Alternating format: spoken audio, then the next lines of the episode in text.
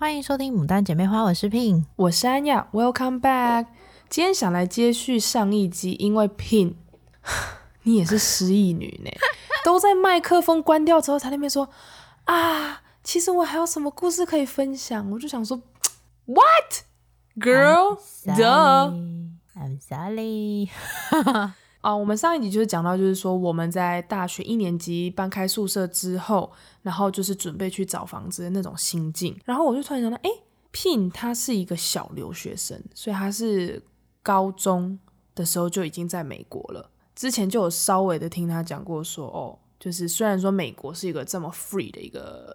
国家，但是他在高中的时候，他读的那一所美国高中也是非常非常非常严格的。对，那像我在美国的话，我是在 Massachusetts 的 Ashburnham 读书。那他的城市 Massachusetts 的城市是 Boston，如果大家熟悉，应该都是波士顿，应该会知道大概是在哪一个位置。Massachusetts 就是麻州。对，呃，麻州，I'm sorry，因为我觉得这个名字蛮难的，所以你可能讲中文。呃蛮绕口的，然后它的主要的大城市是波士顿。我们距离市区就是到 Boston 的话是要一点五个小时，就一个半小时。所以其实我们 car 吗？还是对 by car 不是交通工具。Oh, that's, that's kind of far，真的。所以而且作为一个高中生，根本不可能有办法自己到市区里面。所以我们如果要去市区的话，都是必须要搭学校的交通车。然后学校的交通车都是要经过家长同意，假日他才会安排。你自己要去签名，就是平日的时候，他可能说每周二的时候，你可以去学校的餐厅，就会有一张纸，然后你就可以申请说，哦，我要去哪一个地方，我可能要去某某 mall 啊，或者是去 Boston 市区啊，或者是哪里哪里，它就有各个不一样的纸，然后你就是去 sign up，就是。嗯，报名，所以他是把你们 drop off 在你们要去的那个点，对，他就是把我们放在那里，然后就跟你说，哦，你可能过几个小时以后，你要呃下午可能五点我们要回程，然后那时候你就要回到车上。哦，所以它有点像就是游览车一样的概念，对对对对，他会把你放到你要求的那个点，然后再跟你约定好时间跟上车地点，再带你们一起回学校。对，然后因为我们高中生都是年纪比较小嘛，所以。他们管的会更严格，就是说，像是在波士顿市区，如果你去市区的话，因为比较危险，那你可能从早上，我们可能早上十点到 Boston，就到波士顿的话，下午两点的时候，你要去跟他 check in 一次，就是你要跟一个老师会在某一个，我们通常都在 Starbucks，那老师会在 Starbucks 喝咖啡等你过来跟他，会有老师随行诶。对，就是你，你没有，他也不会跟你一起往，呃，跟你一起走，但是你就是必须要在某一个点跟他确认说，哦，你这个人还在，然后你不用乱跑，因为怕你跑去别的城市啊，或者是什么的，所以就是他会要你回来。就中间的时段要回去 sign up check in，完了以后你又可以继续继续逛，然后到了晚上六点再回到上车的那个地方。Gotcha，哇，好酷哦！那你们的那个 school bus 是像那种我们平常在美剧里面看到那种黄色校车吗？因为我们学校主色是紫色跟白色，所以我们是紫色跟白色的。哦，一样的车型，只是不同车色。对对对对对对，就是写的学校名字。啊，好可爱。对，超 Q 的，所以就是还蛮可爱的。但是我们真的很讨厌，就是中间 check in，就是你可能逛一个地方，明明就逛到一半，然后你非得可能要跑好远好远好远才回到那个学校老师那边 check in，然后再回去逛你的。哦，那这样是蛮扫兴的啦。对啊，因为真的作为国际学生要去的话，都是去私立学校，他们就必须要很严格保护你的安危什么什么的。嗯，OK，而且你们算就是私立学校，但其实有一个更 specific 的名字，是不是叫做 boarding school 寄宿学校？对，然后全员都得住宿，对不对？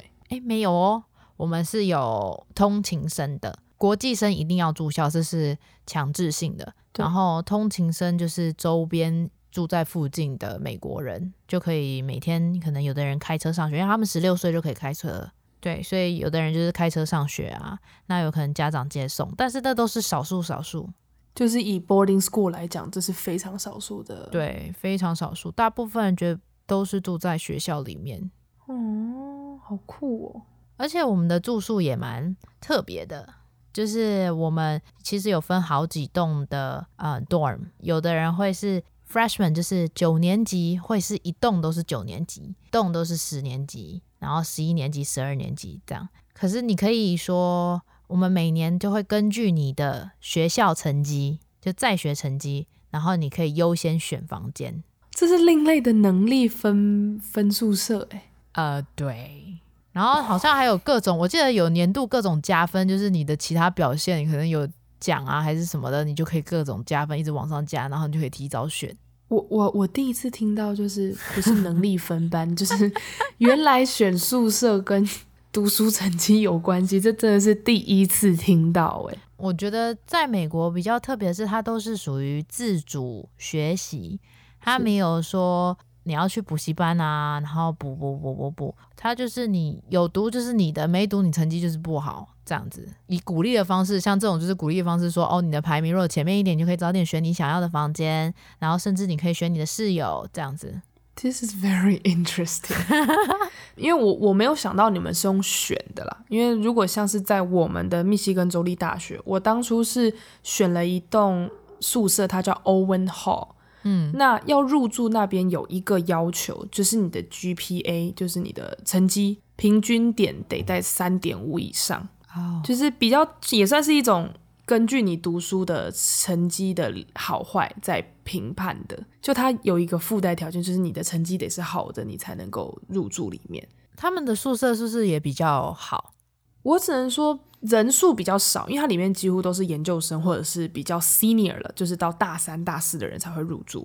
嗯，然后里面的氛围真的就比较不是那种 party 的，都是认真在读书的。然后常常像是周末或者是平日的晚上，还有很多间独立的那种 like study room，或者是可以做一些 group project 讨论的一个空间，就有点像小会议室，永远都是满。那边那一栋真的，我住进去之后觉得哦。那个氛围真的就是跟我大一住的另外一栋感觉超级不同，就那边的人真的是 they are here to study，那一整栋的氛围就是读书，所以其实就是大同小异，有点像是就是美式就有点，如果你是比较认真，也不是说比较认真，就是呃你学习有在努力，只要你是有往好的方面进步的人，他们都会以鼓励的方式，就是给你更多的资源啊，像。可能你提的像 Owen Hall 啊，它就会比较多的 study room，然后你就会提供你很多安静的场所，那都是给一些比较努力学习的那些学生们。所以就像我高中也是，你就是成绩比较好，你就是可以提前选房间啊，跟宿舍。那偷偷问，Pin 你大概都是排行第几在选宿舍？伤感情的问题来了。嗯，哎、嗯欸，不过还有一件就是很酷的东西，就是嗯。他的他是每个学哎，怎么说？他会根据你室友的你们的总分，所以也跟你找室友有关系。你可以去找学霸，所以你不只可以就是，如果你今天够猛，你就是一个人的成绩，你就是可以选到最好的；嗯、要不然你就是找一个神队友。对，怎么觉得听起来好像在教你们算计？也不能这样了，毕竟为了住好的。房间，那我去跟学霸当朋友。真的，你那个房间是连方向，就是哪一间都是指定都可以选的那一种。你要坐北朝南之类的，对，风水都看好好之类的。哦，所以你到底是第几顺位去选的？我很好奇，很好奇。其实我就是我都是中间的啦，我也不是最前面，但也不是最后面，就是普通中间的。OK，那像如果到你来选的时候，房间的。condition 还会怎么样吗？就是其实我好奇的是说，成绩那么好的人是他选的房间也会设备比较好吗？还是说只是他可以去选他个人内心最喜欢的那一间，就只是这样子而已？哦、呃，有的房间因为毕竟它是老房子，有的房间会比较大，你可能就会觉得那一间比较好，然后就会选那个。所以其实就只是大小，我觉得就大小区分而已啦。就设备其实都差不多，对，设备是一样的。然后或者是你可能不喜欢地下室，不想住地下室，就因为在洗衣房旁边会轰轰轰轰轰那种，你不想。Okay. 对，我觉得是蛮酷的，是真的 蛮酷的。我真的是第一次听到，因为从来没有听过，就是原来宿舍的挑选不只是像，因为台湾大学我听到的是为数不多，所以大家是有点像呃 lucky draw 抽签啊，但是他的抽签就只是 based on your luck。你就是去登记，然后我就会抽签，像大乐透一样。可是我没有想到的是，哦，你们学校就是会给予成绩比较优秀的学生用这样子的方式去鼓励他们。对，但我觉得蛮有趣的啊，真的蛮可爱的。我也觉得蛮可爱的。然后像宿舍生活的话，我也觉得有一件事情蛮酷的，就是我们有所谓的晚自习。哦，oh，even in America。对，因为平常你上完课左右大概是四三点左右吧，三点，然后你就是下午就是你自由时间，然后你想要去食堂五六点吃饭也可以，然后或者是你要去打球健身房，然后看你想要跟朋友 hang out 去 student room，就是那种学校有撞球室，然后你也可以打撞球。之类的，就是看你想要怎么，就是怎么样去消耗你那时间。但是你八点一到，一定要回到你自己的房间，然后就是开始晚自习。那那时候就是提供你八点到十点，就是老师会来巡逻，然后你不能离开你的房间，然后在那边乖乖的写你的作业。所以就是还是提供你们一个时间可以去完成作业。对，我觉得它其实也是养成让我们有一种自主管理，然后八点到十点这个时间可以习惯有。做作业这个，在这个 timing 的时候，哦，那我想问访问 Pin 是因为像我个人的习惯，我从小到大，for example，小学放学回到家，我第一件事情一定是先写作业。就其实我爸也有规定，我晚上几点到几点是他会叫做功课时间，像 after dinner 大概七点到八点之间叫功课时间。但是我只要一回到家，晚餐还没有备好，我可能四点多五点那一段，我一定会先把作业写完。所以我比较好奇的是，那你在三点放学后，你是属于那种会先写作业的人，还是你就觉得啊没关系，先玩，反正还有八点到十点那个时段？我是看状况，如果动作业很多的话，我会在 free period 的时候，就是一些我没有上课的时间，然后就赶快先把作业写。但绝大部分我都是到那个时间才，就到做该做作业的时间才写的人。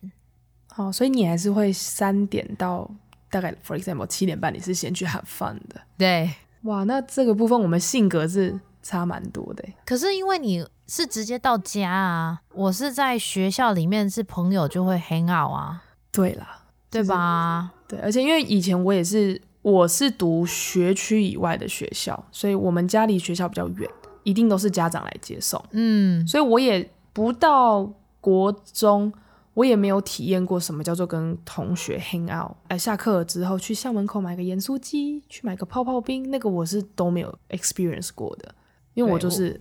一下课到门口，家长就在等了。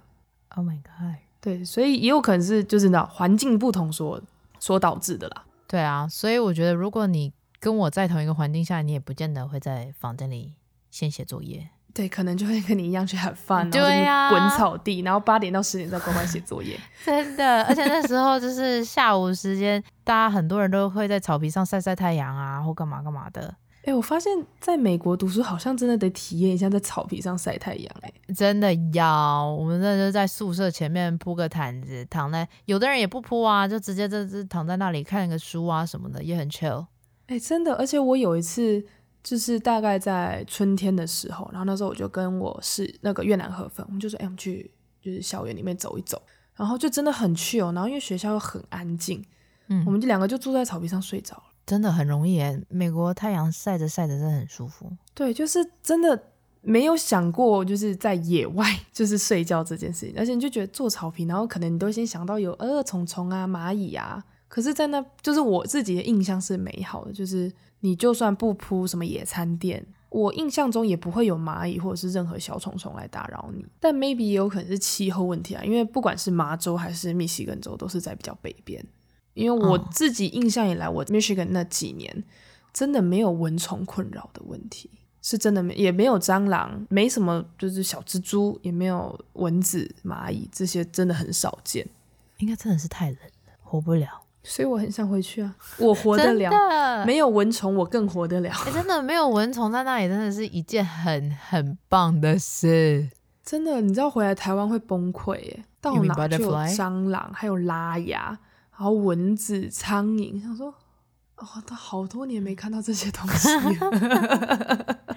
不会想念虫虫这个部分。No，但是很常看到。啊，好了，我们偏太远了。好好好好。哎，那晚自习之后，你们就是就变成是该睡觉了吗？还是说，因为我记得我高中住宿是好像九点还是十点会再查一次、嗯、查寝，就是会叫大家出来排排站，然后点名人数。嗯，我们还有吗？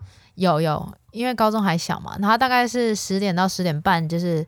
你可以在那最后半个小时内，可能刷牙什么什么，就让你半个小时去整理。整理完以后，他就是你待在你的房间，舍监会一间一间的去 check 你在房间，然后之后你就不能再出去了。啊，上厕所可以啦，但是就是你就不能再出去房间。他就是最后晚上的 check。OK，所以其实跟平常我们对于住宿的印象是是差不多的啦。但是很好玩哦，它会断网，我觉得这很过分，这超过分的。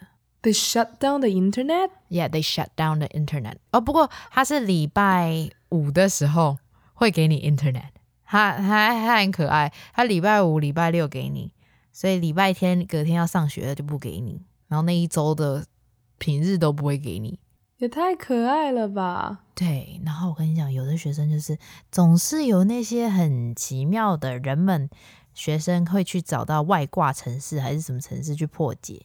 然后他们就晚上就在那边疯狂用 internet，然后就被老师抓，被老师抓之后就全部叫到那个小房间里面训话。总是有比较调皮的孩 子。对，我跟你讲，真的有那一两个，还好我没有做这种事情。虽然人家原本要给我，but okay，我们不要做坏事，我们要当乖宝宝。我对于这种事情我蛮胆小的，就是我比较违规的东西，我就是不会去做。就你不会去做那种灰色地带的事情。对，我我的性格就是不会，就是。我就觉得没关系啊，就是 Well, it's time to sleep anyways. Then why bother? 所以你在高中时候都没有做过什么坏事？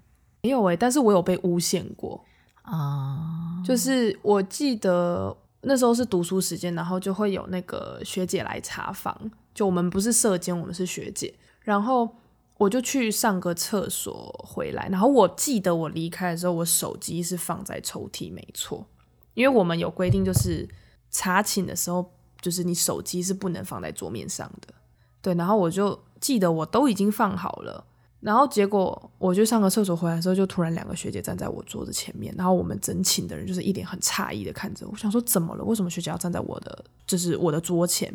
然后就是说你为什么没有把手机收起来？然后就要记我小。我说不可能，我刚出去的时候我很明显就记得是放在抽屉里面。然后是到后来，就是其中一个，因为那时候三号我就是被那些干部霸凌，然后就其中一个就是置身事外的一个学姐就跑来跟我说：“哦，那一天那个你是被诬陷的。”但他有帮我跟他有帮我跟教官说，我那时候其实还在生气，说我们为什么我要为我没有做的事情承担罪责？因为我从小到大从来没有被记过任何什么小过小过惩罚，嗯，never ever。我是因为我个人蛮 care 这种事情，但是那时候又不敢去找教官理论，我只是想说，好吧，就等教官喊我的名字去教官室吧。然后那时候想说，诶，迟迟没有，诶，想说是是教官忘记吗，还是怎么了？然后我后来才有这个学姐跟我说，哦，因为他有看到是他们去翻我的抽屉，把东西放到我桌上，然后等我回来的，就设了一个局。天呐，真的是，然后因为我们寝室的其他人那时候都很认真读书，然后就都没有看到，就是只是很突然的，为什么学姐都站在我的位置上，所以我的室友们也没看到发生了什么事。然后我那时候是真的超级不爽，而且我被他们冲康不是只有那一次。天呐，可是你从来都没有想过为什么他们会这么做吗？哎，其实我真的不知道为什么我被他们霸凌，就始终还是不知道，这还是个谜。嗯我真的不知道，连后来就是有一个只是一般的学姐，她不是干部，嗯，其实她也看不下去这几位干部一直针对我。然后有一天我们就后来就都毕业了嘛，然后我们就有一天约出来吃饭的时候，然后我就说，哎、欸，真的那时候如果没有认识你，我可能会被他们就是欺负到，我可能真的会有心理上的疾病。然后他们就说，对啊，那时候真的是看不下去，所以站出来帮我讲话。但连他也不知道为什么我突然被针对。啊，对，所以后来我就跟我爸说，就不要住宿啊，没关系，就是通勤吧。我觉得我宁愿去忍受通勤带来的精神压力，我也不要这种莫须有的罪名要一直我去扛的精神压力。对，对对对，而且那时候真的这种人类的言语跟精神霸凌真的太累了，很累。那么小就要承担这些，对啊，所以后来我就觉得算了算了，就就就不要，而且因为。这对我来说是人格的玷污诶，因为我就是一直很努力，你知道维持我是不违规不违法的人，然后被冲康，然后导致你要被记什么小过。哎，这对我来说真的不行，因为我真的算是典型好学生。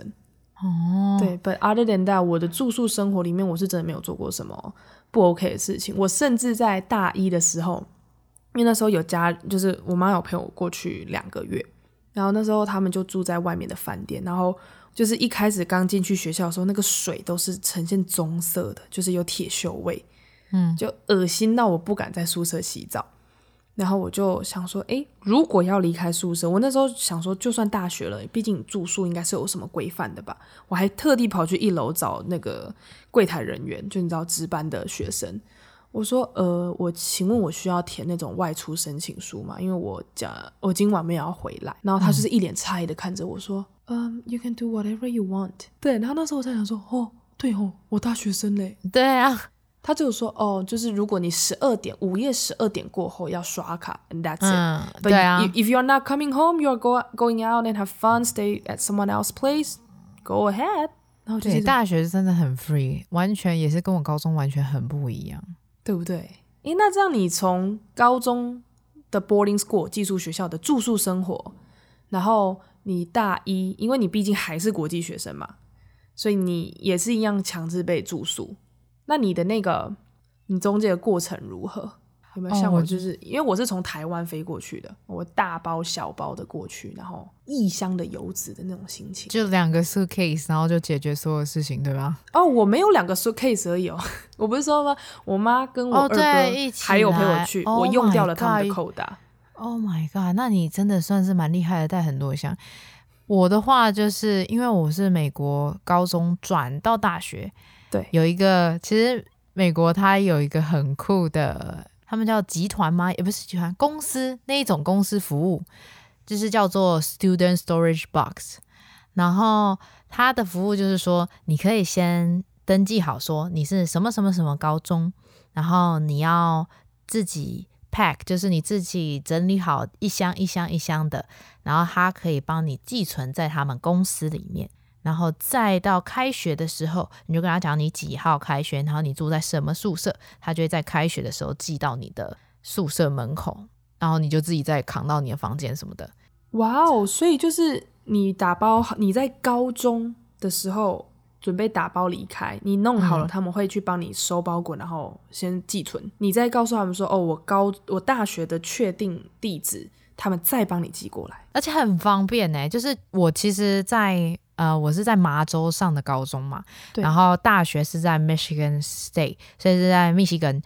他们其实中间其实也是差了蛮远的距离，所以他这样子整个还帮我寄过去，超方便的。他们那大概距离一个在东岸，一个应该也要飞机一个多小时，诶，是，是真的要坐飞机的那一种，所以。我觉得很方便，很多学生其实都会使用这个服务。本身算是就对我一个从国外飞过去的人，我会觉得你算是当地学生了嘛？那你东西应该就没有我多吧？我那时候还抱什么大同电锅，然后那因为那时候就是真的太担心了，就觉得哦，美国一定很冷。我还从台湾带了一堆什么发热衣啊，然后什么棉被啊，哇，暖暖包带过去，那我真的就是一堆。你应该就还好吧？哦、oh, no。我也是准备了大概五箱，就是大一个行李三十寸的行李箱，五箱的东西，然后到宿舍。我跟你讲，宿舍我我觉得我最傻眼的是，我从来没有想过我的宿舍那么小一间，因为我们是三个人 share 一个两人房，所以你可想它有多小。刚好我们三个都是同一个高中的，我们大概一个人各五箱吧，这样就十五箱哎。我们大一过完都还没有把十五箱全部拆完哎。What？我们没有拆完哦，我们就是把呃要用的东西就那些，然后可能比较杂类的，我们是到了大二搬出去的时候才整个整理完。Wow, I'm so surprised！因为真的东西太多，四年的东西太多了。你是很爱买东西是不是？嗯，对，我们都很爱买，我们都是很爱买的小。哎，你知道小时候总是会买一些有的没的，我觉得。好，其实我没资格说你，因为我在离开美国的时候。我也是大概有四五个，然后大概比你三十寸行李箱还要大的 FedEx 的箱子，嗯，寄回台湾，然后里面真的就是买了一堆，就是到处旅游的一些什么纪念品，然后学校的纪念品，就是很多你会觉得哦，这个很有回忆啊，啊什么什么的。但当你回到台湾，就发现我根本没地方放他们，而且他们怎么跟家里的摆设这么不搭？真的。好，对不起，我也没资格说你。哎、欸，不过你有没有觉得说，自从就是去了一趟美国读大学，好像不管高中，会最会做的一件事情就是 pack 打包。哦，我真的是打包达人。哎、欸，每一年都在打包，哎，几乎。对，因为我发现我们两个好像都是几乎算是每年都在搬家。我从高中每一年都在打包啊。哦，因为你要换宿，你要换栋，你要换不同的宿舍住。对，第一次换宿舍是，然后再来就是 summer，我们有我们学校有夏令营，所以夏令营会有其他的学生就只参加夏令营的来我们学校，所以你东西势必都要包起来，然后储存到学校的仓库里。哦，所以我每一年的位置要让给他们。对对对对对对，要让给他。我们不是说我们东西就放在房间就可以了，没有，我们就是全部要清空。然后，所以我每一年那时候就已经开始在打包了。对。但我真的有学到一个很大的技能，也是打包。嗯，因为我就是大一搬出去，然后就是住在外面，然后住在外面的时候，嗯，呃、然后又又再搬回来宿舍，然后我还换过两次宿舍，嗯、所以就是一直在 pack and pack pack and pack pack and pack。哎，其实打包很费嗯精神哎。是啊，我那时候有去帮你打包，你那时候准备回台湾的时 候，那个是最难受的。我真的在帮 Pin 打包的时候，我我也不是生气，但就是会觉得说，Hello girl, can you concentrate？因为 Pin 是那种他在打包的时候，然后就是你知道人在收东西的时候，你就突然翻到 maybe like 几年前你突然买了一个东西，或者是哦这个东西突然非常有回忆，它非常的有意义，然后就是你可能平常都不知道它在哪，但你收东西的时候，它就会突然出现，然后你就想要跟人家讲它的故事。那时候。Pin 已经是住在我们上一集分享一个叫 Townhouse 的地方，所以就是有一楼、二楼、三楼。然后我记得你有一些东西散落在一楼，有一些东西在你二楼的房间。嗯。然后我那时候早上去，我就先帮你收拾收拾一楼，然后在中午休息一下，然后下午再帮你收你房间。嗯。天哪，三个小时里面你有一个小时在给我讲故事。哎，你不要这样子好不好？我所有的东西都含了，有的都有九年的。历史哎、欸，当然讲不完啊。I know，但是你马上要离开美国了，我真的没有那个美国时间让你慢慢熟。所以那时候他只要一拿起个东西说：“你看，我跟你说这个有时候拼动起来，动起来，我就一直叫他动起来，动起来，动起来。不然他就是会突然拿着一个东西，刚好不容易屁股离开了地板，他已经哦在收收收收收，然后他一拿到一个东西就想要坐下来跟我们分享。我说动起来，他只要一要讲一个故事，我说没关系，动起来。对，我后来就对这三个字有点阴影，因为你很没有效率啊！而且我跟你讲，打包就是要讲求效率。好啦，啊，就是因为那时候也是刚认识你们，呃，对，是要熟悉，互相熟悉嘛，对不对？反正就是，如果各位在收东西的时候，千万不能学 Pin 这样，就是好好的收，好好的收好吗？不要一直拿到一个东西就要讲一个故事。不行，这样。Anyway，反正我我我们现在目前不会再经历这件事，希望不会。以上就是今天的故事内容。想说大家都没有听过关于我这个小小留学生的高中 boarding school 类型的分享，因为之前大家都是听到我们大学的生活嘛，那像高中生活比较少见，希望大家会喜欢。那现在就要来分享今天的留言。听一枝花第一集，我在美国也是第二次考驾照才过。在台湾驾训班考试的时候，倒车入库瞬间压线，看到远方的教练们跟同学们全都傻眼的看着我。不过现在在美国开的都还 OK，也常常在家人跑来跑去。不过在大城市开车对我来说还是太刺激了，压力很大。希望 Pin 早日康复，安雅也要注意身体哦。听完种族歧视的那一集，我的天呐，听完那些故事我都要吓傻了。我在明尼苏达的一个小城市，很幸运没有碰到太多的妖魔鬼怪。希望在美国的亚裔朋友们都平安健康。谢谢留言，感谢。真的在大城市开车我也不敢，要像纽约的话太难开了。哦，纽约我就真的不敢，我有时候连走路都快不敢了。对啊，那里开车真的很可怕，所以真的是像我们 Michigan 啊，随便开了。Michigan 开车真的就是路又大条，然后就是常常开一开，就是前面后面都没有车，只有你一个人。尤其大卖场的停车场超好停，位置巨多，而且格子又好大，真的超级方便。然后 Pin 的身体已经好很多了，所以他现在才会出现在这里。对，我身体好很多了，感谢大家的关心。啪叽啪叽啪叽。然后在 Mini Soda 的小城市也很棒，我觉得不管你今天在哪了，小城市、大城市也好，真的就是我们遇到那些比较不友善的事情，希望大家都不会遇到。真的不要遇到比较好，就算遇到了也不要放宽心啦，不要放在心上，要不然真的太难受了。对，但是安全还是很重要的。OK，以上就是今天节目的内容。喜欢我们的节目，可以关注我们的 Podcast，给我们五星好评。别忘了还可以追踪 IG 账号，我们是牡丹姐妹花，我是 Pin，我是安雅，我们下次见，拜拜。